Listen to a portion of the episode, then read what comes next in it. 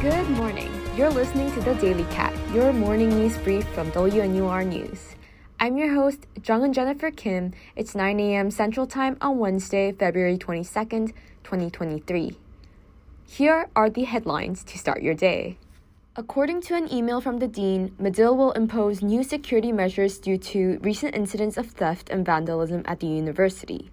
The main entrances of Kresge, Harris, University, Annie May Swift, and Fisk halls will be locked from 6 p.m. to 9 a.m.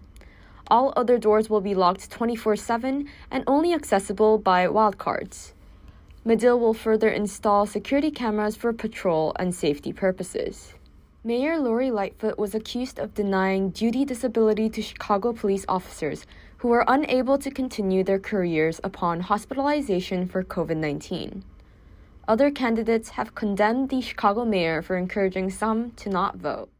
As schools continue to mourn for the victims of the shooting at Michigan State University last week, the administration of Vanderbilt used ChatGPT to address the calamity in a message to the student body.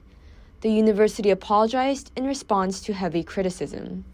In terms of national weather news, a winter storm is expected to affect residents in 22 states with heavy snow and winds.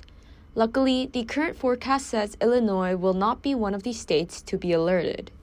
On Monday, the magnitude 6.3 earthquake in Turkey's southern province left at least six people dead and approximately 300 injured. The WNUR team sends condolences to the victims and their families from afar.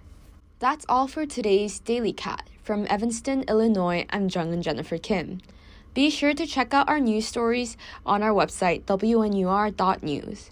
You can also listen to these stories live during our next news show tonight at 6 p.m. at 89.3 FM or at WNUR.org. Thank you for listening, and we'll see you Friday morning for another edition of the Daily Cat.